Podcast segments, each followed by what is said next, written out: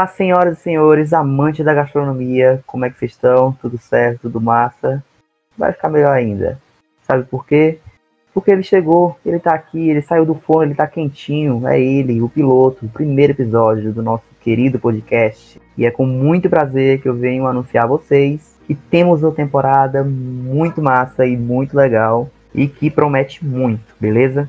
Mas não vamos com pressa, tá? Antes de começar, queria passar alguns avisos para vocês sobre o podcast e sobre como vai ser essa nossa temporada. O meu intuito é postar episódios semanais, tá certo? Então toda sexta-feira eu quero que vocês tenham um episódio novo, tá beleza?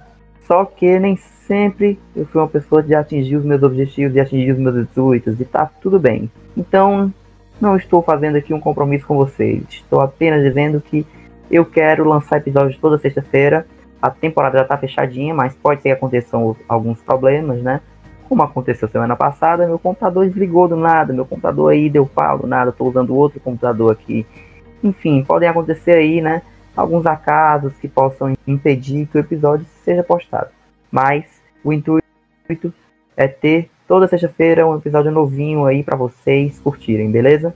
Segundo aviso, meu camarada, minha camarada, o que é que você está fazendo aí que ainda não seguiu a gente no Instagram? Hein? Lá vai ter tudo de primeira mão para você, ó. Tem convidado, tem descrição dos convidados, que é o que eu chamo de ficha técnica, tem a temática dos episódios, tem a data de lançamento de cada episódio, tudo em primeira mão para você. Vocês vão conhecer melhor aí do podcast lá no nosso Instagram. Segue lá, dê essa moral, dê essa força. A gente está lá como arroba gastronocast. Então, pode ir lá e aproveita. Se você quer conhecer um pouco mais do meu trabalho, eu tô lá no Instagram também como Braga Cozinha, arroba Braga Cozinha, é só ir lá e dar essa moral. O terceiro e último aviso é que eu quero deixar claro que este não é um podcast feito em estúdio, tá certo?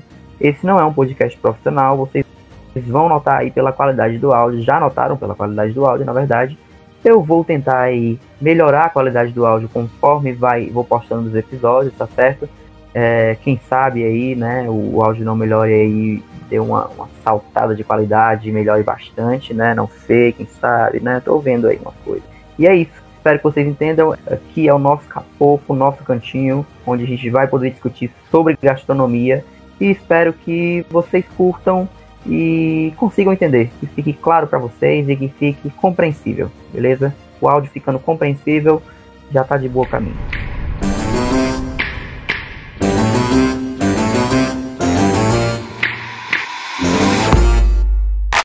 Agora a gente vai para o nosso quadro principal, que é a nossa conversa, que é o nosso bate-papo. E hoje o tema é muito especial, como vocês já puderam ver aí, né, tanto no título quanto na imagem de divulgação. Hoje o tema é glamorização ilusória. E o que é isso? A gente vai entender melhor quando começar a conversa, mas basicamente é como tem sido a vivência de profissionais de cozinha, né? Como é a experiência de profissionais de cozinha e o que eles têm a falar, né? O que nós temos a falar, porque eu também já fui profissional de cozinha. A gente também vai falar um pouco da mídia, né? E de como a mídia tem romantizado, de certa forma, é, o trabalho do profissional de cozinha, que é um trabalho também exaustivo e também é, muito pesado, né? E aí a gente vai tratar um pouco disso, vai tratar da normalização que as pessoas têm tido com o trabalho exaustivo e exacerbado, né? Aí dentro do ambiente de cozinha da romantização do profissional que passa aí 14, 16, 20 horas em pé. E é isso. Se eu falar mais uma coisa, eu vou estar tá dando spoiler aqui. Vamos para a discussão. Bom, hoje eu trouxe dois convidados muito especiais e desde já agradeço muito por vocês terem aceito o convite, tá certo? E vou apresentar eles aqui para vocês. Então, a nossa primeira convidada super especial é ela, estudante de gastronomia pela Universidade Federal do Ceará, apaixonada pela culinária brasileira, em especial, né, a nossa culinária aqui do Ceará. Eu tô falando dela, Sara Carvalho. Bem-vinda, Sara Carvalho. Fale um pouco mais aí de você para os nossos ouvintes. Olá, meu nome é Sara Carvalho. É, sou, forma, sou formanda pela Universidade Federal do Ceará em gastronomia. Estou no nono semestre, entrei na turma de 2016. É, gosto muito da culinária brasileira, da cultura alimentar, que também é um dos meus objetos de pesquisa, é minha defesa de, do TCC. Atualmente estou trabalhando numa cozinha profissional, assumo um cargo de liderança e de cozinheira também, num restaurante Casa Patuá. Sara, para quem quiser te seguir no, nas redes sociais, como é que faz? O meu arroba? Instagram, mas deixa eu ver o arroba, porque eu nem sei, né? Eu sou- Sério, gente, eu não sou, sou zero, zero Instagram. É Sá Carvalho Maciel. Pronto, massa. Nosso próximo convidado já está formado em gastronomia, é bacharel em gastronomia pela Universidade Federal do Ceará. E não só isso, ele também é mestre em ciências gastronômicas pela Universidade Nova Lisboa. Ele já trabalhou aí como chefe de cozinha, já participou de vários projetos e eu tô falando dele, Samuel Brito. Bem-vindo, Samuel. Fala aí um pouco mais de você aí para os nossos ouvintes, por favor. Olá, meu nome é Samuel Brito. Eu sou bacharel em gastronomia pela Universidade Federal do Ceará e mestre em ciências gastronômicas pela Universidade Nova de Lisboa. Hoje eu vivo em Lisboa e atuo como cozinheiro, chefe, consultor e no que, a, no que os restaurantes e a gastronomia me parecer. Show. Nossa. Massa. Samuel, para quem quiser achar suas redes sociais, te seguir, conhecer um pouco mais do seu trabalho, como é que faz? Então, meu Instagram é Samuel Brito Gran. E Pronto, beleza. pronto, quem quiser seguir lá. Pronto, aí eu queria saber primeiramente como foi que vocês tiveram essa decisão, basicamente, de entrar nesse universo da gastronomia. Se foi algo de repente, se foi algo que vocês já planejavam, como foi que vocês decidiram e se posicionaram que vai ser gastronomia e é isso que eu quero e foram pro bacharelado em gastronomia da, da UFC. Como é que foi isso? É, então, a minha escolha é, por gastronomia foi, foi, assim, o meu primeiro contato com a cozinha foi uma coisa super amadora, que era tipo, gosto de cozinhar em casa, referência dos meus avós, das minhas tias, receita de família, essas coisas todas. E eu acho assim, mais um impulso de, de fazer gastronomia surgiu pela essa pressão do, do ensino médio, talvez. Porque é a minha primeira formação, é, é a primeira coisa que eu fiz depois de sair do ensino médio, né? E aí tinha uma coisa para escolher, eu acho que eu escolhi gastronomia, acho que por essa afinidade, talvez. Mas tanto que eu lembro que na época eu não sabia nem o que era que estudava, o que era que fazia, qual era a atuação, nada. E e também porque eu tinha muita vontade de estudar na UFC e acho que dentro dos cursos que eu pensei era um curso que eu tinha afinidade. Acho que foi bem isso mesmo, foi bem amador. Então tu já tinha bastante afinidade desde o começo com gastronomia, né? É, Mesmo já tinha assim, mas era uma coisa bem familiar, nada profissional, nada de, de nem pensar Uhum. como é que ia acontecer uma cozinha profissional, sabe? Uhum. E tu já entrou com a cabeça, é, digamos assim, querendo seguir na cozinha. Sim, foi. Sempre gostei, assim, sempre tive essa afinidade. E tu, Samuel, como foi o teu começo, teu início? Então, o meu início, é... antes, antes de entrar para o curso de gastronomia, eu fiz dois anos de economia. Eu gostava muito de política, muito de matemática. E eu saí muito cedo do ensino médio também, não sabia muito bem o que fazer e acabei começando pela economia. Ah, ainda cursei dois anos e vi que aquilo não, não dava, não dava para mim. Era uma parada muito estranha, não, não era compatível. E eu sempre acumulei esse gosto pela cozinha, não- mas não entendia ainda muito bem, eu era muito, muito novo. Não sabia, não sabia se aquilo podia ser a minha profissão ou se era só um hobby. né? Mas as coisas, as coisas foram amadurecendo, eu fui amadurecendo. E antes de entrar no curso, eh, eu fiz uns cursos profissionalizantes no, na época no Senac, fiz esses cursos menores, eu acho que até online também. E eu acabei me descobrindo ali muito de uma forma muito expressiva. Então resolvi me inscrever outra vez, fiz Enem outra vez e, e, e entrei para gastronomia. E aí foi, foi como se o mundo inteiro abrisse assim para mim. Acho que a universidade, a universidade em si ela já é um mundo, né? E quando você abraça esse mundo e gosta do curso que você faz, ele se torna ainda mais colorido. E, e eu acho que essa foi, esse foi meu pontapé para o mundo da gastronomia. Pronto, puxar esse gancho aqui do Samuel, da, da parte que ele fala que é um universo muito grande.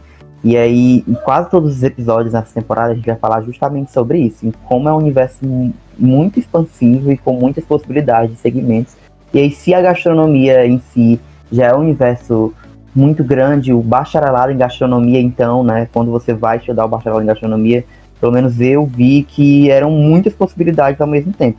Como, queria saber como foi que vocês é, como foi que vocês lidaram com isso, assim, de, de ver como era o bacharelado, como era fácil de estudar um bacharelado, e ver o que, que o que vocês estavam estudando não era 100% direcionado à cozinha. Porque eu, por exemplo, entrei querendo cozinha também, mas aí eu fui vendo outras possibilidades. Como foi estudar e ver que tinham várias outras possibilidades para vocês seguirem? Então, para mim, é quando eu entrei na, na universidade foi um boom muito grande de muitas coisas muitas coisas novas que eu estava vendo, né, pela primeira vez. Assim, essa liberdade que, que a universidade te dá para você seguir vários ramos e você ser livre para fazer disciplinas em, outras, em outros cursos também foi uma coisa que muito importante para minha formação. Eu fiz algumas disciplinas na agronomia e mesmo que assim o que eu estudava na agronomia não tivesse nada teoricamente relacionado às minhas aulas no curso de gastronomia, mas a minha formação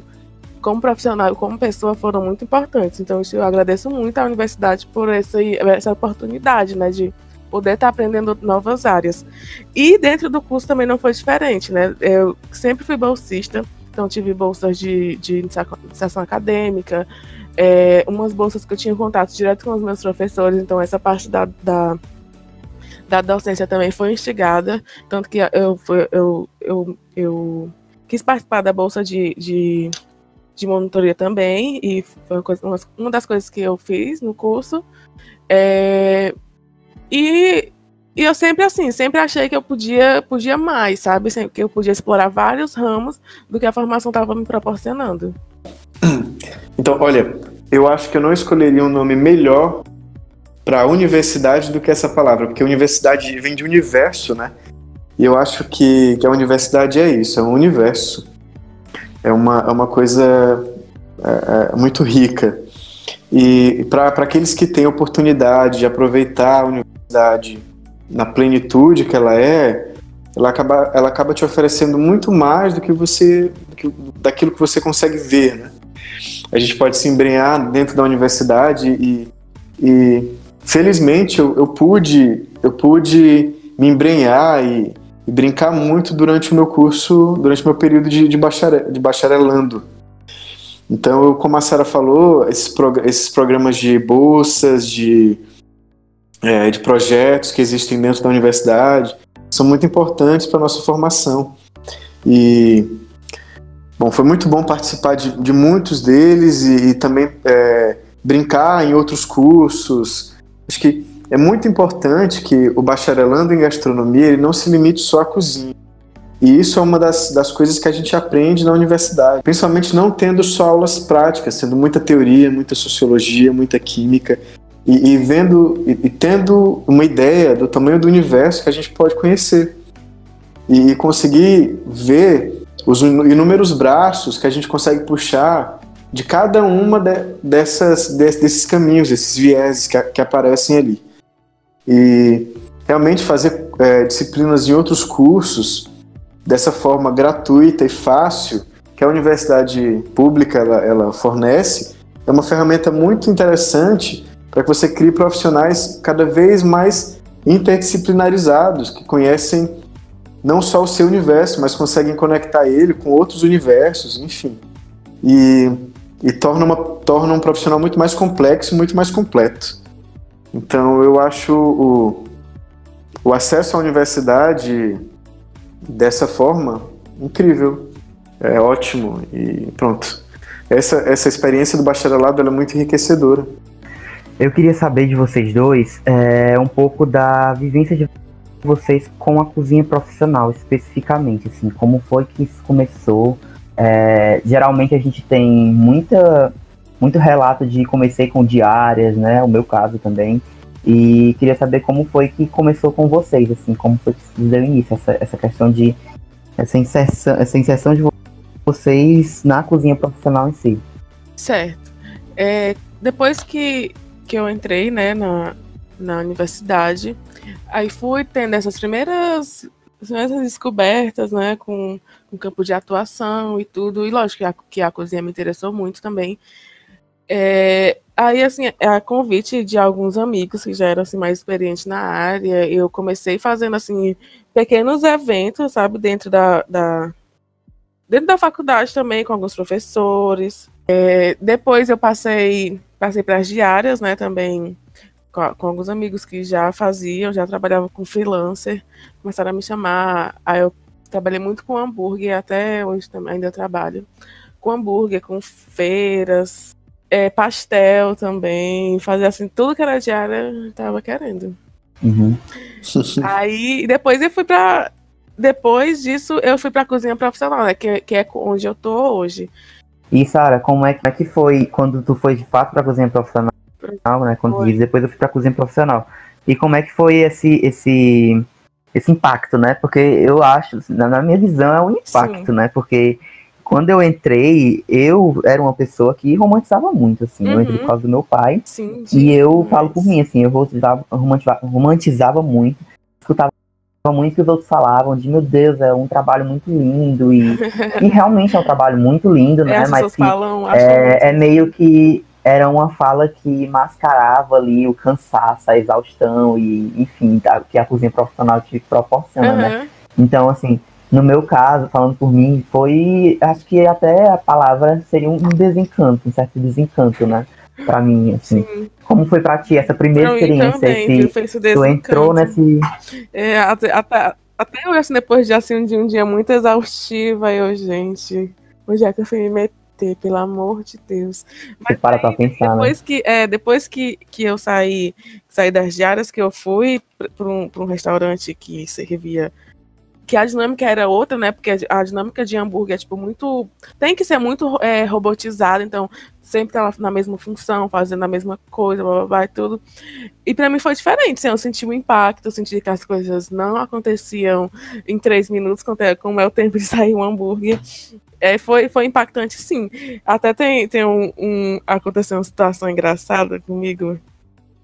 Que é, depois que a gente sai do, do, do, trabalho, a gente sempre costuma, costumava ir para um barzinho, sabe? Que tem lá perto do trabalho. Aí eu tava lá assim, mal acabadíssima, podre, pura peixe, pura camarão, pura tudo. Aí eu tava com os amigos, elas falaram assim: olha, aquele ali é o chefe, chefe de tal restaurante. E ele chegou assim, todo bonitão, sabe? Todo cheiroso, de carro, muito bem apresentado. Eu, gente, pelo amor de Deus, como é que eu Aí, assim, lógico, é dias e dias, né? Talvez ele nem tava trabalhando, mas eu fiquei assim, muito. Ah, meu Deus do céu. O que é que eu estou fazendo? Pois você ficou ali meio, meio contrariada, né? É, Cansada, então, enfim. Mas é, vai que o cara tava. Vai que o é. cara tava de folga, ou o dia nem é. exaustivo pra ele. Não sei. Uhum. Mas é, a gente, mas a gente, a gente também entra nesse, nesse ciclo, a, a, nesse, nesse pensamento de injustiça, né? Porque, uhum. enfim, é muito trabalho, é muita e, e, sempre há uma, uma, um certo nível de competitividade entre os colegas da, da profissão. Sim. Então você fica, poxa, é verdade. queria eu estar assim numa folga e tranquilo e, e to, uhum. tomado banho pelo menos. é. Quem, quem nunca, né? Veio no ônibus ou então foi é. na, na rua saindo do trabalho com cheiro de camarão, cheiro de é. batata frita, parece que você é uma batata frita. Batata é? frita, cheiro de gordura. Nossa, entrar no. É, aquele dia que você sai de madrugada do restaurante, não tem como voltar para casa, você tem que pegar um Uber, você entra no uhum. Uber. E o cara começa a baixar os vídeos e pergunta: Sim. Você é, você Sim, é da, você é da restauração, não é? Aí eu, pois é, desculpa. Depois é, cheira a batata frita. Ô, oh, cara. Aí começa a fazer várias. Você já tá se sentindo péssimo, né? Aí começa a fazer várias perguntas, aí você já não quer nem é. Você quer entrar, você quer quebrar um buraco assim no meio ah. do Uber, você entre nele. Começa a falar sobre o tempo, o tempo tá chuvoso, né? Ai, meu Deus. Pronto, a solução é. é falar mal do Bolsonaro. Pronto. É, é então. É, tá ótimo, Começa a falar mal do é- Bolsonaro, pronto, tá tudo certo. Aí. Aí esquece o cheiro, esquece o cheiro. Foi isso mesmo, assim, sabe? Foi, foi um baque, lógico. Mas aí são situações que a gente vai se adaptando também, né? Eu fiquei muito feliz também de, de ter saído, de ter de ter entrado, né, numa cozinha. Eu, assim que vem de outra coisa que não hambúrguer, porque eu passei muito tempo com hambúrguer. Então, foi, foi muito bom. Foi muito bom. Lógico que é, é difícil, é desafiador. Mas foi muito bom, sim. No começo, eu lembro que eu tinha muito a questão do é, do, da criatividade, né? Assim, eu lembro Uhum. que no começo eu queria trabalhar muito com comunicação, publicidade, jornalismo, essas coisas. E aí, eu, quando eu decidi fazer gastronomia, eu falei com alguns formandos na época e disse, não, olha, eu queria fazer por causa da uma coisa que é, uma coisa que sei lá, instigasse a minha criatividade e tal, porque eu sou uma pessoa muito comunicativa, muito criativa. Aham. E, enfim. E aí eu lembro que um dos formandos, que hoje é formado, né, falou assim pra mim, é, olha, se você quer trabalhar com essa criatividade, cozinha profissional não é muito certo não, porque assim, Uhum. na maioria das vezes a gente vai replicar o que tá ali no cardápio e vai ser todo dia aquilo, e é isso, assim, a gente vai ficar na rotina. Sim. No começo pode até que se- seja uma coisa nova, por ser uma coisa nova, né? Uhum. Você vai ficar empolgado e vai fazer ali aquilo, mas tipo, vai cair na rotina uma hora. Vai. E, E é que é isso, entendeu? E realmente percebi isso. Mas é, é muito importante pra gente, né, como profissional, também saber que a padronização é uma das coisas mais importantes dentro de uma cozinha. E que às vezes nem a gente nem, é, é muito complicado adotar a logística na cozinha é, de, de, de posicionamento, de mise en place, com um menu que muda o tempo todo. Né? E aí você acaba perdendo o- os custos do teu menu, porque você já não sabe mais quanto é que aquilo, tá- quanto é que aquilo custa, porque aquilo muda sempre. E a cozinha vira uma, uma grande bagunça. É muito complicado também. Eu acho que a gente, a gente quer, a gente começa a ser criativo, realmente entra na- numa cozinha profissional. E aí você cria um menu e você quer criar um menu porque aquilo é uma, é uma coisa muito interessante se fazer. Mas quando você leva é, o menu para o, o- o- para esse segundo processo, né, de realização, mise en place, de organizar a cozinha, para que aquilo fique redondo, leva muito tempo, né? Os profissionais É que estão ali Sim. a sua, a- a- você- se você se coloca como um chefe que faz menu toda semana, você tem que treinar a sua equipe muito bem para que ela se adapte a um menu semanal muito rapidamente. E, e é- isso é um outro trabalho muito, muito que exige muito, né? Existe muita afiação. Então, pronto, acho que acho que é muito interessante quando a gente fala que que a gente entra, a gente sai da faculdade e, e quer entrar no restaurante, ser criativo, fazer mil menus, mas aí é quando a gente vê, a gente até quer, mas a gente sabe que logisticamente é muito complicado. É muito exaustivo, né? Imagina só, se hoje eu, hoje eu É. já sei todos os processos do restaurante que eu trabalho, amanhã vai mudar tudo. Eu já não sei nada, eu vou entrar no lodo. Enfim. É ser verdade. assim. É verdade? Isso pra mim é. pesa assim, quando a gente sai de uma zona de conforto, que a gente já sabe executar todos os, os processos, né? Todo o mise en place, deixar Sim. tudo pronto para hora que o serviço começar. É, querendo ou não, vai ser um processo mais rápido, porque você já pegou toda a manha de tudo, mas Sim. cai no- na mesmice, né? Cai no, no- todo dia você faz a mesma coisa, todo dia você tá lá fazendo, mexe na panela de- desse mesmo jeito, cortando tudo de novo. Mas sair dessa zona de conforto também, por outro lado, fica- é muito bom porque você tá fazendo outras Sim. coisas, né? Mudou a Claro. rotina, você tá é, pensando mais e tudo. São duas coisas Sim. assim, que pesam, sabe, pra mim. É porque eu acho que até nisso a gente tem que saber. É uma coisa que a gente vai aprendendo com, com a experiência, né? Aham. Que é muito bom a novidade. E, Hum. e- e é muito, mas também é muito bom uma certa, um certo conforto, mas também é muito bom não estar no conforto. Né? A gente oscilar entre ser criativo, botar pra rodar e depois ser criativo de novo e botar pra rodar de novo. É. Uhum. Enfim, É um né, tem esse De, ciclo. de- de qualquer forma, é uma rotina, né? Ser Exato. criativo e, e tudo é, um ciclo. É né? tudo um ciclo, é A gente tudo. acaba caindo. É. Exato, não não- não- a gente não pode ser. inf- Infelizmente, infelizmente, a gente não pode ser só uma coisa, né? Na cozinha não pode ser só o criativo. A gente também tem que ser o funcional. Isso eu acho que é uma coisa que a gente vai aprendendo com o tempo e vai, vai se acalmando, vai vendo que as coisas são assim. Mas o que a Sarah falou de não entrar numa zona de conforto é muito importante, né? Acho que os bons profissionais não se deixam entrar numa zona de conforto. A É. gente está sempre Verdade. correndo ali pela, pra novidade, não só de menu, como de técnica, de Sim. aparelhagem, de gerência, de gestão, né? Uhum. Enfim. É Sim. isso. Foi- Samuel, como foi e como foi a tua tuas primeiras experiências na cozinha? Sara disse que a dela foi com diária e tal, evento. Como foi as tuas primeiras experiências, assim? Pronto. É, eu também comecei fazendo diário, tá? fazia evento. tinha uma chefe, a, a chefe Bia Leitão, ela foi uma, uma chefe, foi a minha primeira chefe mesmo. E eu fazia os eventos com a Bia e, e, era, e sou apaixonado pela Bia, pela forma como ela, como ela lida com a cozinha, com, com a matéria-prima que ela, que ela tem. E gosto muito da metodologia dela. Falo muito isso pra ela. Sempre falo que, que a amo. E depois de fazer essas diárias, eu, eu também mudei, de, rodei com outros chefes, abri até um, na, na, época dos food trucks que estouraram em Fortaleza. Eu tinha um food truck de pastel que eu abri com umas amigas. E fazia evento, aniversário. Corria essa Fortaleza de um lado para o outro. Uh, e depois acabei o curso, me mudei para cá e, e, e, aqui, aqui em Lisboa foi que eu entrei numa rotina de cozinha profissional, né? E aqui eu comecei num restaurante chamado Aromas e Temperos, que é de uma chefe cearense, a Juliana Diaf, é, que também é acadêmica em gastronomia, uma pessoa ótima. E, e, depois passei pelo Grupo Avilés, que foi uma das minhas maiores experiências profissionais.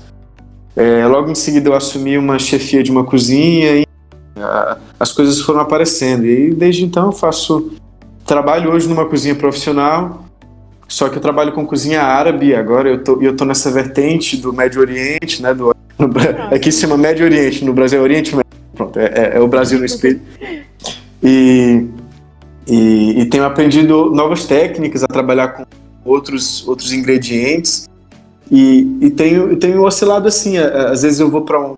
Eu, de, eu defino um, uma, um país que eu quero aprender e vou para um restaurante, um peruano, para um para um israelita, enfim. E eu acho que é, isso é bom porque a gente consegue aprender e entender novas técnicas e novos ingredientes no mundo todo e depois juntar aquilo ali na tua cabeça. A nossa profissão ela tem uma, uma grande vantagem, que ela é nós podemos ser cozinheiros do mundo inteiro.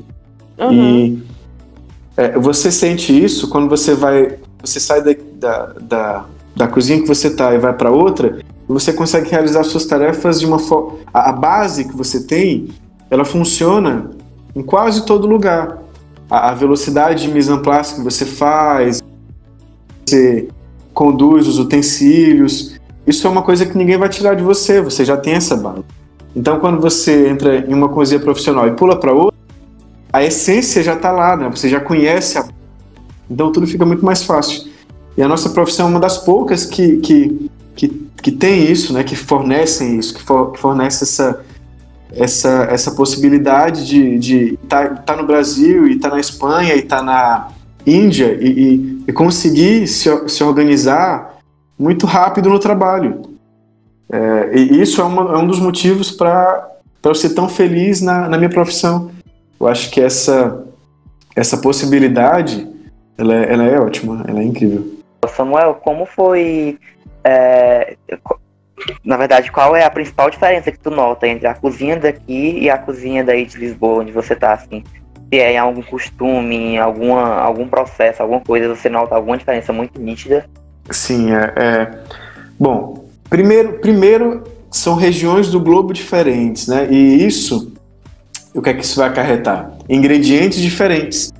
Então, enquanto aqui eu tenho um clima temperado, com quatro estações bem definidas, e alimentos que crescem em determinadas estações, no Brasil a gente tem uma coisa mais homogênea, principalmente no Nordeste.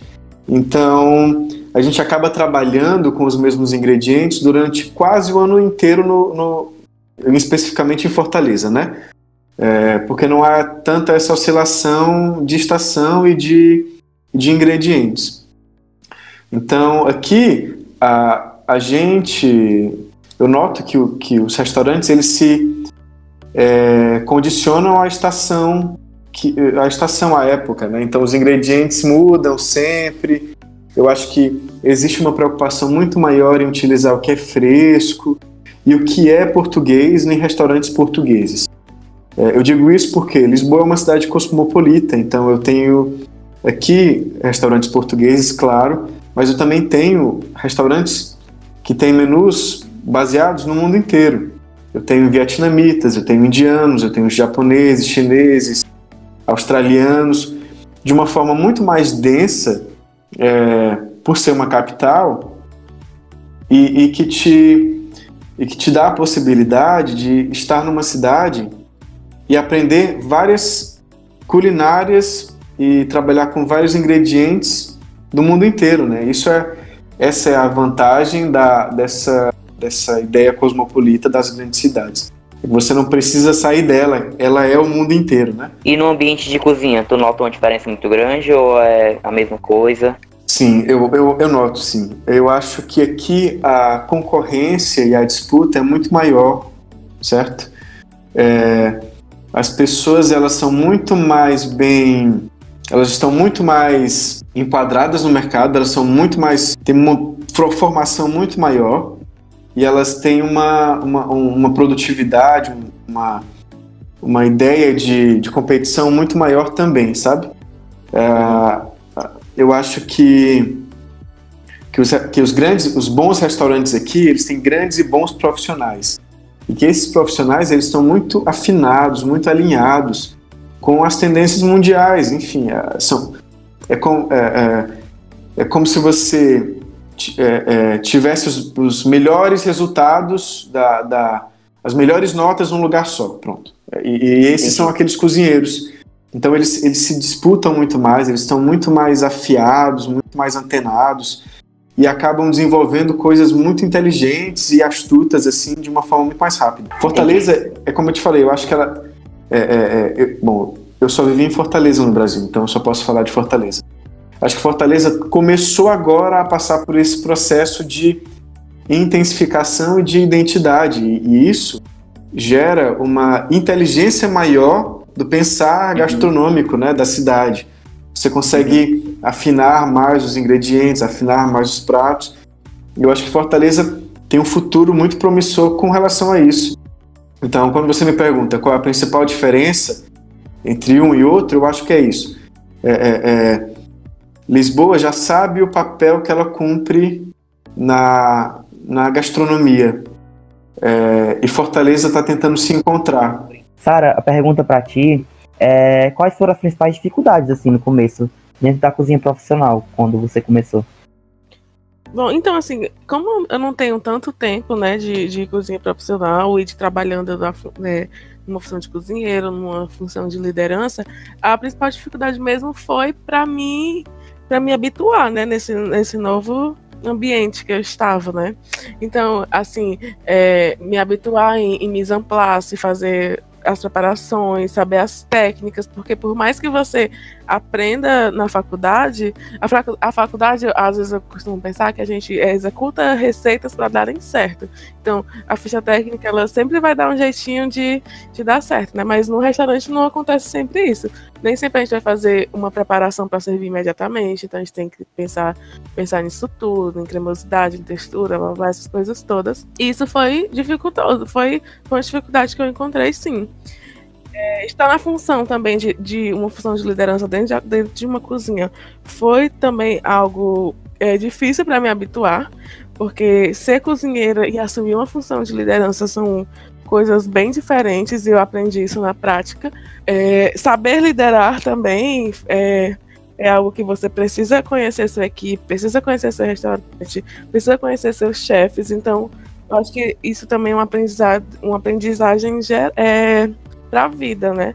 É, e outra coisa, assim, eu acho que, que não sendo algo que a gente pudesse levar como algo, algo de dificuldade, mas que a gente pudesse se adaptar é na questão da sazonalidade da, dos ingredientes, né? Então nem sempre a gente vai ter o mesmo tomate na cozinha, nem sempre a gente vai receber as, as ervas mais frescas. O público, ele, os clientes, né? Eles cobram muito por isso, por essa essa padronizagem. Então, eu quero comer arroz de camarão hoje, eu quero comer arroz de camarão em janeiro dezembro do mesmo jeito. E, querendo ou não, seus chefes vão também te cobrar isso, né? Se eles não virem por esse lado. Eu acho que, que Fortaleza precisava se adaptar mais, assim, nessa coisa da, da sazonalidade na época da, da, da estação de cada, de cada ingrediente, sabe? Que eu acho que a gente não trabalha nessa forma, como o Samuel falou aqui, que que o, o cardápio do, dos restaurantes mudam, né? Em Fortaleza eu não vejo que muda. Sempre tem os mesmos pratos. Sim. Bom, vamos para a, última, a penúltima pauta, que é a questão do trabalho em cozinha profissional, a, a, a questão do puxado, né?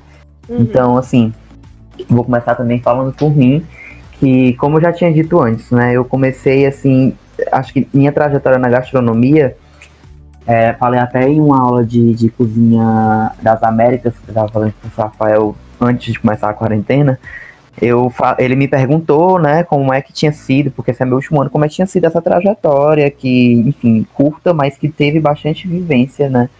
E aí eu disse que acho que uma das coisas que eu aprendi mais a desgostar na, na gastronomia, no universo da gastronomia, não é a cozinha profissional, mas é a romantização que fazem em cima do trabalho em cozinha profissional, sabe?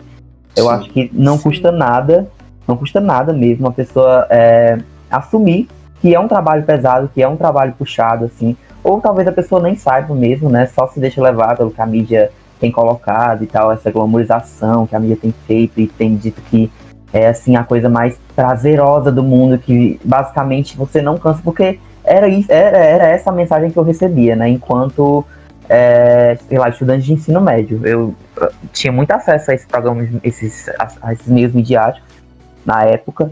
E essa foi a mensagem que eu recebi. De que era um trabalho que era simples, mas que era muito bem reconhecido e que, enfim. E aí eu, cara, eu preciso desse trabalho e preciso tá moda, chefe né? renomado e como Sim. esses caras estão aí na TV e, enfim. E aí quando eu entrei, no meio mesmo, cozinha profissional aqui, eu trabalhei num, num restabelecimento aqui fora de Fortaleza, tive essa oportunidade, foi uma oportunidade muito boa mas que basicamente foi assim, sabe, o choque de realidade que eu fiquei, chega nocauteado, assim, sabe?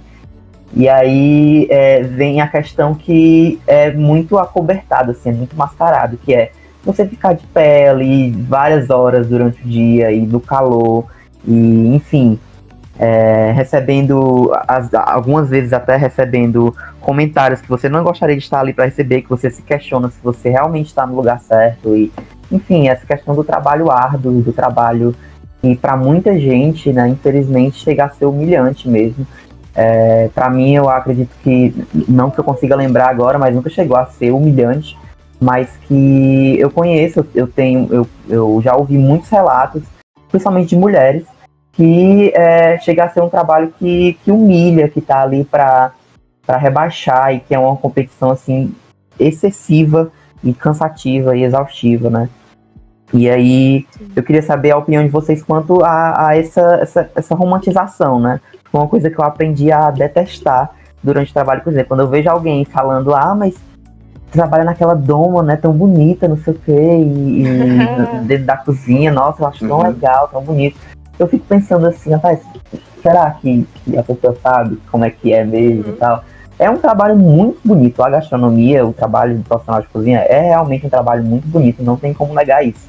Mas que, né, há ali os seus ônus. Uhum. Sim. Sim. Sim. Demais, demais. Então, eu acho que assim, a mídia romantizou muito, né, a profissão de chefe. Eu acho que é algo que, que a gente não pode negar. Os reality shows, né, vieram aí para isso, para mostrar que o chefe lá é o fodão da cozinha, chega lá com uma caixa de coisas maravilhosas e mirabolantes para criar um prato Sim. todo dia maravilhoso. Mas que não, né? A gente segue muitas dessa padronização do restaurante, a gente tem tem é, é, outras pessoas que estão acima de você, né, dentro de um restaurante, dentro de, da liderança de um restaurante. É, e entender também que a profissão de, chefe de, de, chefe de cozinha não é, não é um status, não é, não é porque você é 100%, é, só porque você é merecedor daquilo. Não, ela é um cargo, como, como, como a, a, o cargo de cozinheira, como o cargo é, de, de atendência, de garçom, de, de gerenciamento, é um cargo. Você tem, você não tá, tá lá só para estampar o restaurante, não, você tá lá assumindo outras profissões que os seus amigos de trabalho dentro da cozinha, que não estão nessa profissão de numa profissão de liderança, não, não estão executando, e você está nessa, nessa responsabilidade, né? Uhum. E muitas e... vezes o, o, o estudante, o, o discente, né, quando ele se forma, eu já vi muitos casos de pessoas que se formaram em gastronomia, no tecnólogo, no bacharelado, enfim, no, na formação em gastronomia, e foram uhum. para uma cozinha achando que ia ser chefe, né? Sim. Assim, Sendo que você. É, eu não, não achei que eu ia ser chefe. Não fui pra cozinha achando que eu ia ser chefe. Mas assim, eu fui com uma certa ilusão, não vou negar aqui, né? E aí Uhum. também fez parte desse choque de realidade. é, quando eu cheguei, disseram, então, vai ali lavar a louça, então, faz aqui esse mise E aí eu, eita, não, não é bem, sabe? Sim. Enfim, é, Nossa, acho que muita eu acho gente que todos tem aqui essa- compartilhamos dos mesmos sentimentos que você, Braga. Sim. É, pois é, aí é, é importante a gente deixar nítido que, de que não é bem assim, de que você não termina a graduação e, enfim, vai direto para um cargo de chefia. Tem Não. gente que consegue fazer isso, tem gente que abre seu próprio negócio e faz isso também e consegue Uhum. este feito, mas que isso não é uma regra, né? Sim, com Sim. certeza. Entender que a profissão de chefe não é nem melhor e nem pior, né? Ela é um Uhum. cargo. Sim. Você sabe que é, eu fiquei muito feliz quando você me, me propôs esse tema e, e esse, é, essa ideia de glamorização, né?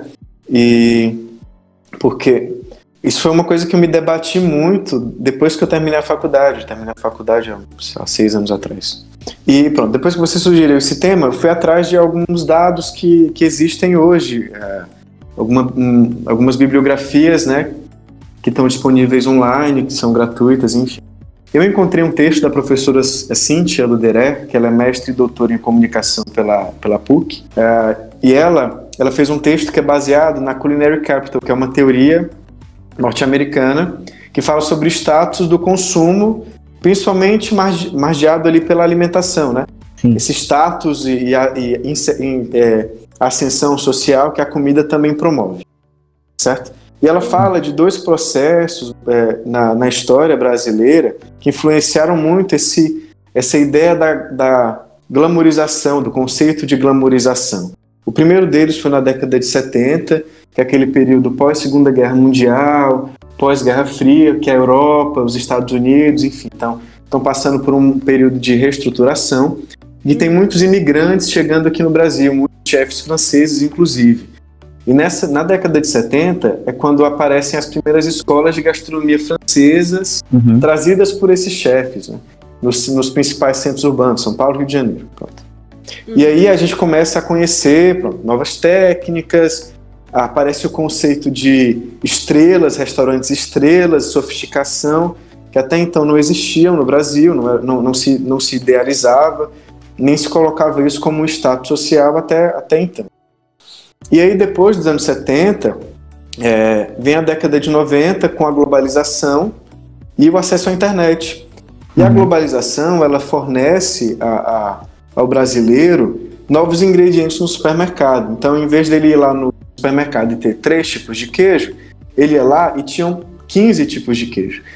É, e ninguém sabia muito bem o que, é que era aquilo, como usava, sabia que eram, uns eram mais caros, enfim. E todo mundo ficava meio curioso para entender o que é que eram aqueles novos ingredientes. E todo mundo também tinha. A internet começava a chegar nas casas e, e as pessoas tinham acesso a muito mais informação. E até então, na- nas mídias, só aconteciam aqueles programas de TV doméstico, da dona de casa, que eram, que eram patrocinados por empresas com produtos já meio que pré-feitos. Enfim, era uma gastronomia muito, simplo, muito, muito sim- simples, né? muito rápida. E também tem a ver por- da- da- com, a, com a questão da mulher estar entrando no mercado de trabalho e ela ter que fazer ali uma comida muito rápida e muito simples. Então, meio que era, era aquilo que existia de gastronomia. Era, um- era- era essa fusão meio, meio, meio, meio estranha. E aí, é, faltava um personagem é, que soubesse usar esses novos ingredientes que as pessoas começavam a ver, né, que vinham da Itália, que vinham da França, que do Japão, e ninguém, ninguém entendia muito bem o que é que aquilo estava fazendo nos supermercados. Uhum. E aí a mídia lança o chefe estrela, o chefe viajado, o chefe que sabe usar esses ingredientes, né? A mídia lança os reality shows que, é, que trazem o público masculino para a dimensão da gastronomia doméstica, né? Então, o reality show ele traz uma competição e ele tem muito bem o público que ele, que ele quer atingir, que é esse público. Além de masculinizado, um público que tem acesso a, a esses novos ingredientes, que geralmente são mais caros. Então, pronto, a gente tem um. A, gente, a, a- mídia lança o chefe glamour, né? Eu até falo que pronto, chefe glamour nessa época. Porque esse é o chefe viajado, interessante, que conhece esses novos ingredientes trazidos pela globalização. E aí a mídia cria uma sensação falsa desse personagem, né? Ela cria esse personagem mentiroso.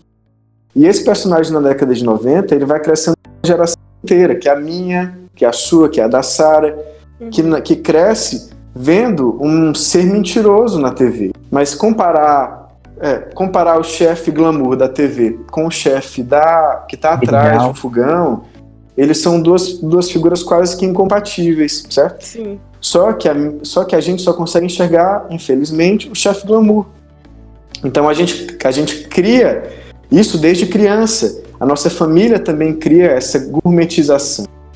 Pronto. E aí você cria uma figura e você também cria a expectativa do consumidor. Você cria um nicho, você cria o um mercado, né? E aí o, o ciclo se fecha. Você tem em vez de você, é, depois da, a partir dos anos 2000, depois, em vez de você ir para padaria, você vai para ateliê de pão.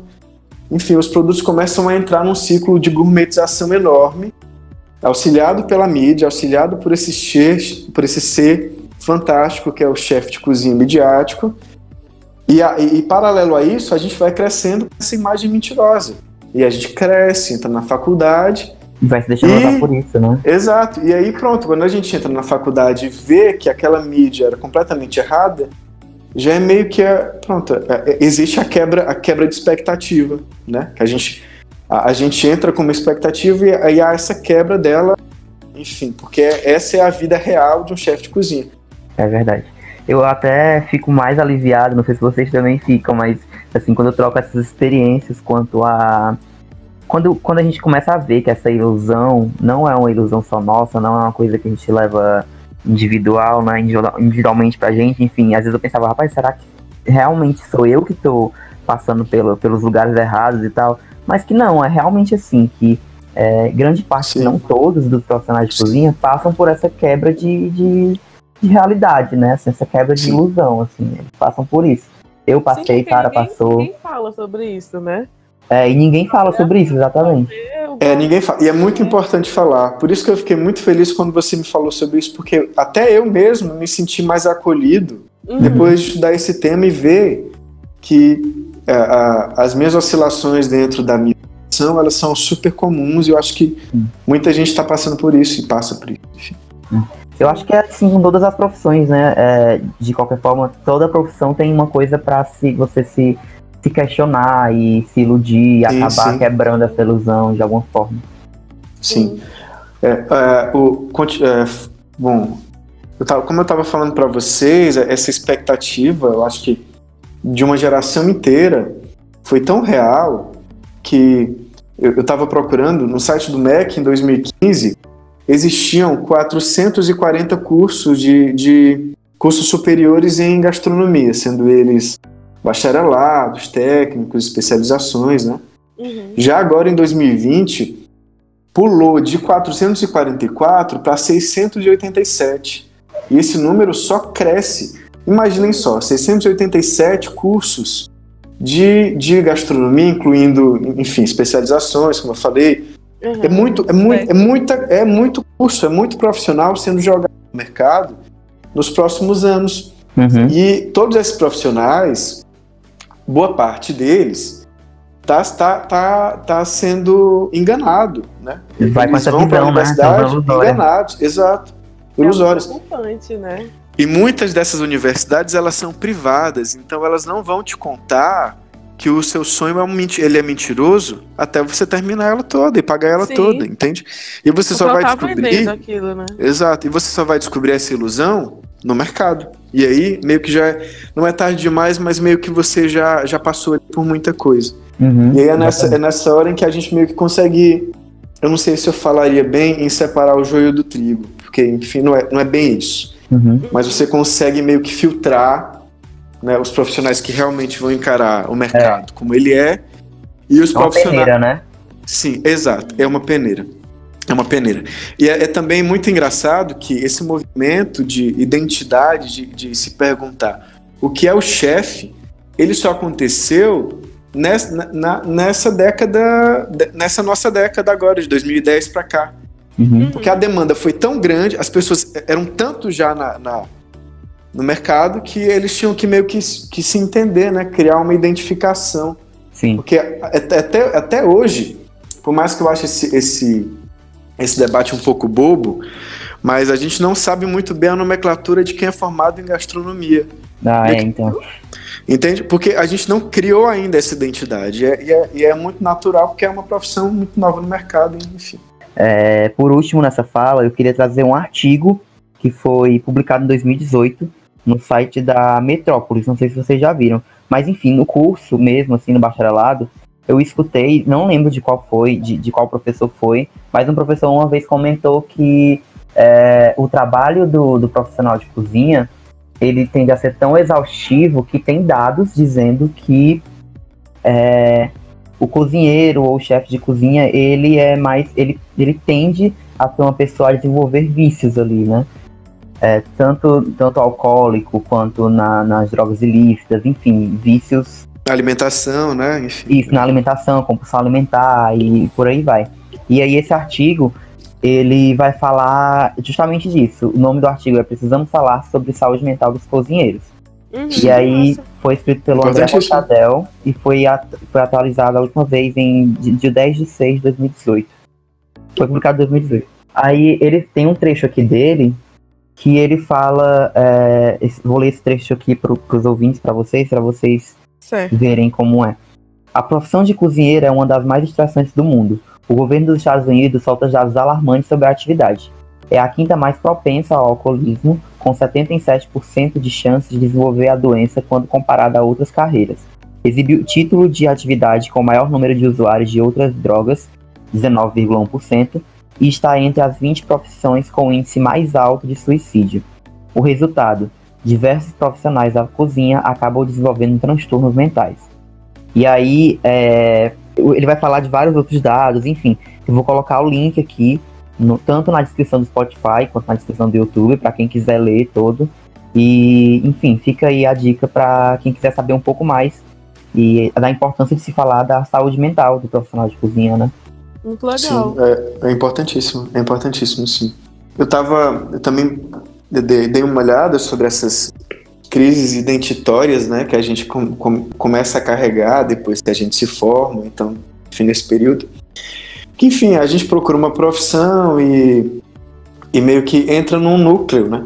Quando você é, é chefe de cozinha ou cozinheiro, você tem muitos amigos cozinheiros e conversa muito sobre isso, né? E cria, você acaba criando uma, uma identidade profissional, né? Além da sua, além do, você cria, ela faz parte de você, certo? E a gente meio que busca o, reconheci o reconhecimento dessa identidade profissional é, em si e nos outros. Então a gente, cria a gente cria muita expectativa em cima da gente. E quando a gente vê que o mercado não é o que a gente esperava, muitas, muitas pessoas voltam a, a, a aquela mentirinha que a mídia contou e defendem ela com unhas e dentes. Elas têm medo do, uhum.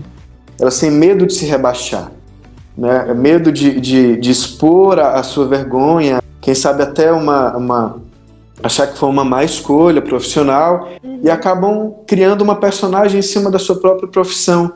E, e aí a gente vê muito da, muitos daqueles chefes que nunca entraram em cozinha, aqueles profissionais que que estão ali meio perdida, per, perdidos, é, é, com show cookings completamente desorganizados, posições super superficiais, porque não entendem muito bem o que estão fazendo ali e criaram uma, uma, uma, uma personagem, né, tentando imitar o que a mídia os vendeu. Então, pronto, eu acho que essa crise identitária, ela, ela acontece muito na profissão. Uhum. E, e, também é uma coisa que é, é muito importante ser debatida. Essa, é, é, é parar mesmo de contar mentira. Isso é muito, muito muito realista com os futuros profissionais. Nós que, nós que ainda estamos na universidade, que seremos futuros formadores, futuros chefes, professores, é muito importante que a gente deixe os futuros profissionais cientes do que é que, das possibilidades que eles, que eles têm no mercado. Uhum. E que é uma fração muito pequena que realmente vira esse chefe estrela e gourmetizado. Não que eles não vão ser.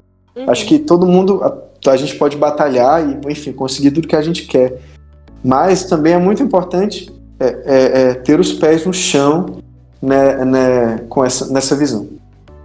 E Sara, como, como queria saber de ti, como tem sido agora é, estar nesse, nessa posição de liderança, né? Depois de ter as experiências que você teve, como tem sido estar nessa posição de liderança e basicamente chefiar uma equipe, né? Ter a sua equipe e uhum. estar à frente disso, né? À frente e cuidar desse. Da minha saúde mental também, né? Isso, como é que, como é que tem sido é, estar nesse cargo de liderança ao mesmo tempo que você tem que se cuidar e tal, como é que você tem equilibrado isso, enfim. O ambiente de trabalho da cozinha não dá para negar que é um ambiente muito insalubre, né? A gente liga com, lida com altas temperaturas, é fritadeira, é panela fervendo, é uma cozinha que muitas vezes não tem exaustor, não tem um controle de temperatura em locais que, que deveriam ter.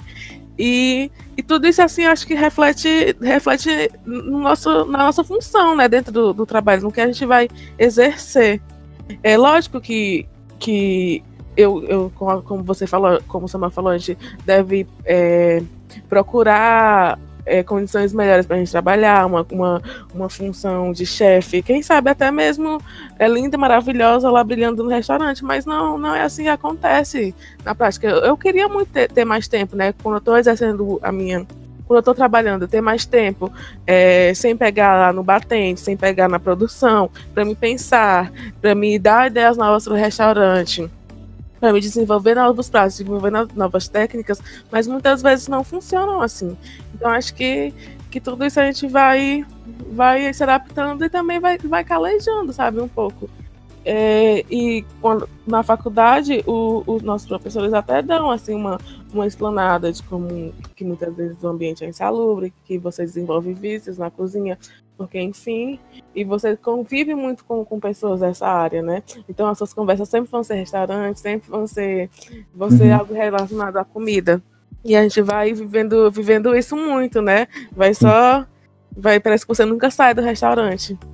Nunca sai do seu ambiente de trabalho. Sim. Você tá sempre. Você, você trabalha 25 horas por dia. Isso, é, então, é verdade. De pé, você né? chega em casa, vai lá o seu Instagram, suas redes sociais, você tem lá cozinha, restaurante, comida, pratos é. novos, é, é, é complicado. Ah, nós agora somos muitos, né? Somos muito, muitos profissionais na cozinha já formados, já com uma, uma ideia de, enfim, de, de cozinha, de cozinha do nível, com nível superior. Sim. E profissional, pronto.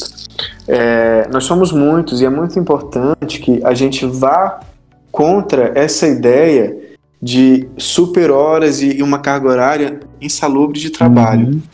Agora que nós somos, agora que nós somos muitos, é, nós, nós temos que estar cada vez mais organizados e sindicalizados, enfim, Sim. e criar estruturas que nos deem é, o mínimo de condições de trabalho uhum. para o profissional de cozinha, seja ele copeiro, garçom, cozinheiro, é, pisos salariais, é, essa, enfim, uma uniformização desse, é, das condições de trabalho desses profissionais. Já que agora nós somos tantos, né? Por que Sim. não falar agora sobre um piso salarial? Por que não falar agora sobre condições mínimas de trabalho? É, trabalhar mais nessa tecla do da saúde do, do cozinheiro, tanto, no, tanto no, em casa como no trabalho, né? Cuidar uhum. desses profissionais, ter, termos acesso a, acesso a, a psicólogos, é, é, enfim, uma, um acesso psicológico maior, é, e, não, e não reforçar, e não, e não usar essa ideia que é o jeito, é chefe, é escolheu, vou ter que trabalhar 14 horas, vou ter que receber pouco. Isso é uma, isso é uma, isso é uma coisa muito conformada, não é? Muito, uhum. muito pobre. Exato, a gente estuda tanto, trabalha tanto. Por que, que nós temos que continuar é, endeusando esses profissionais que, que batem nessa tecla de trabalhar 15 horas por dia para receber um salário mínimo e que tem que ser assim porque você não tem sangue no olho? Eu acho que isso é uma visão muito já isso ficou isso há muito 20 anos atrás, sabe? É, é, hoje em dia a gente já tem uma estrutura diferente e e a gente tem que lutar por, por, pelos nossos direitos, de pelo menos básicos, sabe? E, e, e enfim, quem, quem pode, né? Quem, quem pode lutar para isso, lutar. É, e, e, principalmente nós que nós três que estamos numa é, é, estudamos em uma universidade federal, é, a gente tem que defender as pessoas que não podem se defender uhum. contra, as, contra as armadilhas do mercado, né? Porque a gente tá, a gente sempre É uma coisa, uma, uma coisa eu aprendi, um amigo meu da, da economia falava sempre: o direito não se pede, ele se briga. É gritar, é brigar pelos direitos, não se pede, uhum. não se pede, não se pede direito como favor. Se conquista direitos, né? Sim. E eu acho que é uma coisa que a gente tem que aprender como profissional também. É, é isso. Eu até me exalto, gente. Desculpa, Pronto. eu fico nervoso. Não, é. Logo, é, tá, logo um negócio aqui. é, eu queria saber de vocês rapidamente uma situação que vocês é, que vocês meio que se sentiram realizados, né? Que uma situação boa, assim mesmo, que vocês nunca esqueceram, que vocês levaram para a vida de vocês, alguma vivência boa, alguma experiência, uma situação, enfim. E uma que não foi tão boa assim, que vocês chegaram a questionar um pouco, eita, será mesmo e tal, para o nosso ouvinte saber que é, nem tudo são flores, mas ao mesmo tempo também é uma profissão muito bonita. É, eu acho, assim, alguma, situações que, que me causam assim, muita felicidade e prazer por estar trabalhando com, com comida, né? Apesar de todo, toda a insalubridade que a gente passa dentro dos restaurantes, é quando a gente recebe algum elogio, né? Eu, eu fico muito feliz assim quando um prato que, que eu ajudei a desenvolver, quando eu desenvolvi, é elogiado, alguém que fala assim, olha, é, sei lá, uma, uma situação que aconteceu no restaurante que eu trabalho, uma pessoa foi me procurar, falou assim, olha, essa aqui é a melhor feijoada que eu já comi, sabe? Sabe, mesmo, lógico que eu não, eu não fugi muito da receita tradicional de fazer a feijoada, mas acho que, que eu ter participado da feitura dela me causou assim, muita satisfação, sabe? De saber que a gente está é, criando esses prazeres para as pessoas, né, que estão comendo a, a sua comida. E, e alguma coisa não tão boa? Não tão boa. Ai, Eu, eu acho assim que a, que a pior parte para mim, por, eu, por eu, eu, morar bem, bem longe da capital, eu já moro, já moro na região metropolitana, é, é a parte da, de, de, do deslocamento, sabe? É, teve uma, época que eu estava me, me, planejando muito para fazer uma viagem, uma viagem que eu ia estudar sobre gastronomia, e eu passei assim 45 dias trabalhando direto, sabe, sem tirar nenhuma folga. E eu ia trabalhar todos os dias, muitas vezes eu dobrava, trabalhava no almoço, trabalhava na, na, no, na parte da noite, e eu tinha que voltar para casa e pegar ônibus e aquela loucura toda, e sair de um ambiente muito estressante e, e no caminho da sua casa um ambiente muito estressante. Eu acho que isso é, já me fez pensar muito se eu queria ou não continuar nessa profissão. Meu, eu acho que o momento mais feliz que eu tive na cozinha é, foi foi um ano que foi na minha primeira chefia e eu eu, eu tinha um evento para fazer com, com senhores idosos e era uma, era uma aula, depois depois íamos para a cozinha, e eles eram bem diferentes, todos muito diferentes, é, é, países diferentes, e, e, foi muito bonito a forma como, mesmo falando línguas diferentes, é, a gente conseguia se comunicar de uma forma muito eficaz pela, pela cozinha, pela comida, sabe? É, é, parecia uma linguagem universal, parecia que, que a gente estava conectado por um, por, por outras coisas, sem ser a, sem ser a língua. A gente estava co conectado pelo afeto, pela forma como cada um cozinhava e, e, e, via os ingredientes, se emocionava. E aí você vê é, é, o tamanho do, do, a capacidade que, que tem a, a, a comida, né? Ela, ela, ela consegue unir todo mundo, né? Eu acho que a, a ideia da mesa, né? A ideia da, de, de sentar na mesa e, e, partilhar uma refeição é, uma da, é, uma, é um ato lindo, lindíssimo. É, é, a gente tem que ficar muito. A gente tem que estar sempre ligado nisso, nessa beleza. Porque é uma coisa que a gente faz diariamente, é tão, tão bonita. Partilhar uma refeição é, é, é, é uma coisa massa demais. Eu acho que, que, que pronto, esse, esse, eu me lembrei desse evento que foi, foi lindo por, por porque, porque tinha essa, essa corrente e, e e pronto, agora eu me lembrei das outras, as outras vezes que eu sento numa mesa e, e partilho uma refeição com, com alguém, com, com amigos, com, com a família. E, e, vou lhe dizer, eu acho que talvez seja a melhor época do dia, a melhor. É uma, é uma das coisas, as melhores coisas que a gente faz dia a dia, né? Partilhar uma refeição. E, é, e é, isso é uma beleza, rapaz. É uma coisa lindíssima, Maria. É. é, e uma coisa ruim Olha, eu já saí muito exausto de muito trabalho.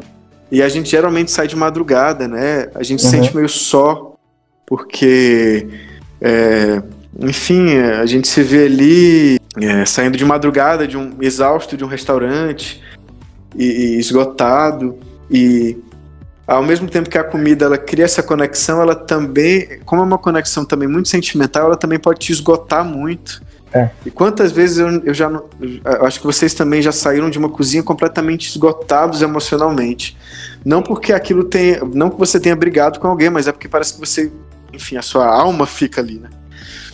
Pronto, acho que muitas, eu, eu, eu acho que as minhas piores situações foram nos, no, naqueles dias assim que quando você sai do trabalho, você entra, você entra meio que num vazio, né?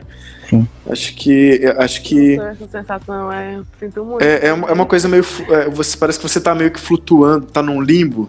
Uhum. E, e você. E uma, uma coisa eu escutei do Alex Atala uma vez, é, e ele falou: a única, a única vantagem de um serviço é que ele acaba. Uhum. E é isso, é mesmo. É. Pelo menos um dia, uma hora, bem ou mal, ele vai acabar. Certo? E, e, e eu acho que.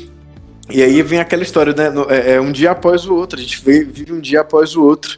E aí no outro dia parece que você entra na cozinha e você tá novo, você resgata aquilo, né? Daqui, um, daqui umas horinhas ali de sono não, não, não, te, não te resgatem. Talvez seja uma das, é, é, é uma, uma das poucas profissões em que a gente, mesmo depois de se sentir tão esvaziado, em um curto espaço de tempo a gente se revigora e tá lá ali de novo. É, é verdade. Porque não existe uma outra coisa a não ser a paixão para se continuar trabalhando com, com cozinha. É preciso ser muito apaixonado. Uma situação que eu lembrei agora também que me causa assim, muito muita felicidade é quando a gente termina o trabalho, né? A cozinha, a cozinha tá assim, aquele caos, tudo sujo, tudo revirado. E quando ela vai, vai limpando e vai voltando a ser uhum. como era como a gente uhum. começou a gente encontrou no começo do trabalho, eu acho que isso é muito satisfatório também, viu? É muito bom, né? É muito bom. Olha, uma louça limpa, uma, uma louça, uma, uma pia limpa dá uma paz. Dá ah, uma paz.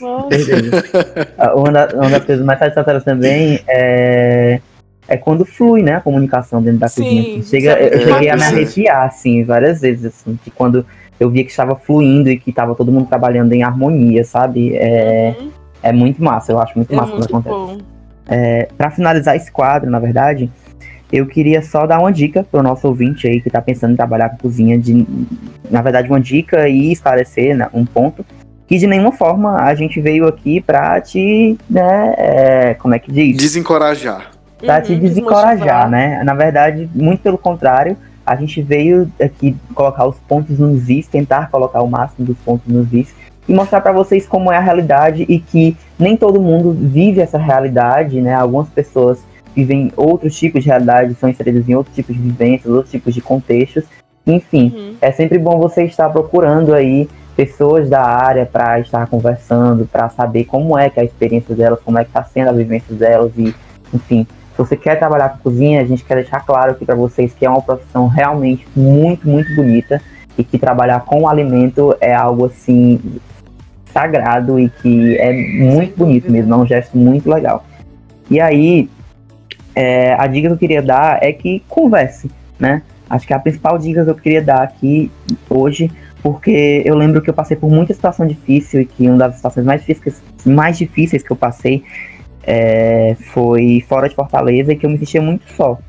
E aí, uhum. quando eu vou. Eu, antes disso, antes de passar por essa experiência, eu era uma pessoa que priorizava a, a minha solitude, digamos assim, né? Eu quero ficar só e eu preciso ficar só, não preciso de, de pessoas do meu lado. E aí eu acho que essa experiência que veio assim, num nocaute, num choque de realidade, né, que eu tive, foi que eu pude perceber que realmente é importante eu estar rodeado de pessoas e conversar com as pessoas. Eu tenho muitos amigos na gastronomia hoje em dia e sou muito grato por eles. E eu lembro, eu, eu gosto muito quando a gente se reúne, assim, sabe? Em volta de uma mesa, na casa de alguém, alô Laís. E aí a gente conversa, a gente joga a conversa fora, a gente conta de experiências que a gente teve, de coisas que a gente não gostou, de coisas que a gente gostou dentro de uma cozinha. E que isso deixa a gente mais leve, sabe? Então, busque conversar. Que lindo, é verdade. Pronto, é, gente, finalizamos a conversa. Agora a gente vai para a última pauta, que é a degustação, tá certo? céu. Hum, E aí. Agora a gente vai para um dos quadros mais esperados desse podcast, que é o quê? O nosso momento de degustação. Aquele momento que os nossos convidados vão trazer aí dicas do que vocês devem consumir, né? Enquanto amantes da gastronomia.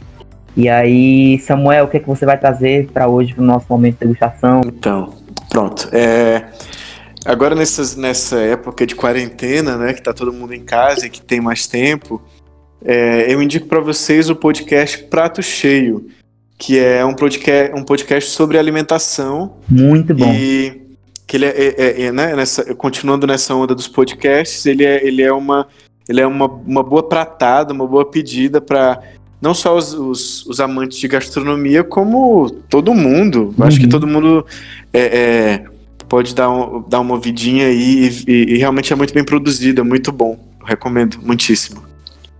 Então, né, eu vou indicar o meu trabalho, né? O restaurante que eu trabalho, que é o restaurante Casa Patuá.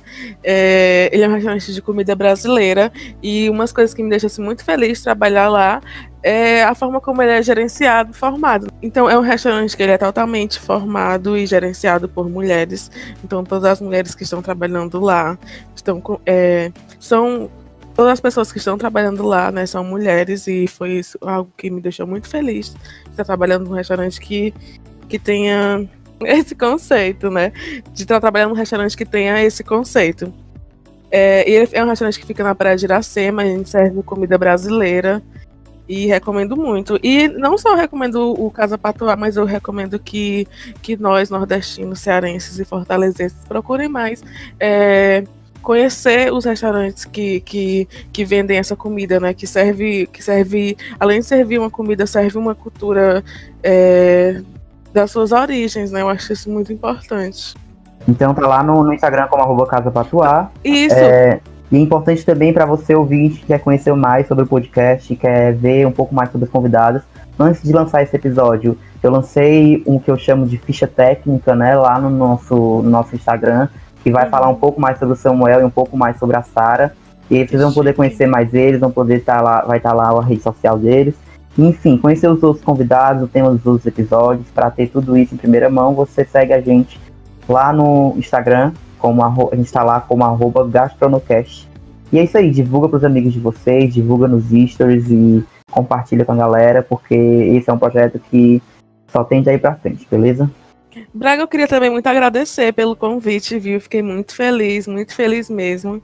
Me senti muito honrada de estar aqui, logo no primeiro episódio, né, com o Samuel, que, que eu sempre admirei na, na universidade, sempre era muito bem Obrigado, falado, viu, minha Samuel? Você. Muito obrigado, muito obrigado. Eu, Eu também quero agradecer feliz mesmo. Queria, queria agradecer muito a vocês dois por, por, por, por essa vivência, ao Braga por ter me chamado para o podcast, achei, achei ótimo. E, e- e fazia tempo que eu não conversava com o pessoal da área e estou muito feliz. Também Muito obrigado. Obrigado. Quem agradece sou eu e o nosso ouvinte, nossos ouvintes, né? Por vocês terem aceito. E foi. Não podia ter sido melhor esse piloto. E espero que vocês tenham gostado e nosso ouvinte tenha curtido também. Assim, foi muito Uhum, massa. Acho que a que gente bom. tratou de todas as pautas com, com muita clareza e eu agradeço muito vocês. E eu acho que é isso. Chegamos ao fim do nosso episódio piloto. Quero agradecer o ouvinte por ter escutado até aqui essa conversa maravilhosa que eu tive com o Samuel e com a Sara. E agradecer também aos convidados, né? Muito obrigado, gente, por terem vindo. E a gente tem um encontro marcado próxima semana, beleza? Episódio 2, já vindo aí também. Fica ligado lá nas nossas redes sociais. E valeu, até semana que vem. Editor, por favor, meu amigo, solte aí a vinheta. É nóis.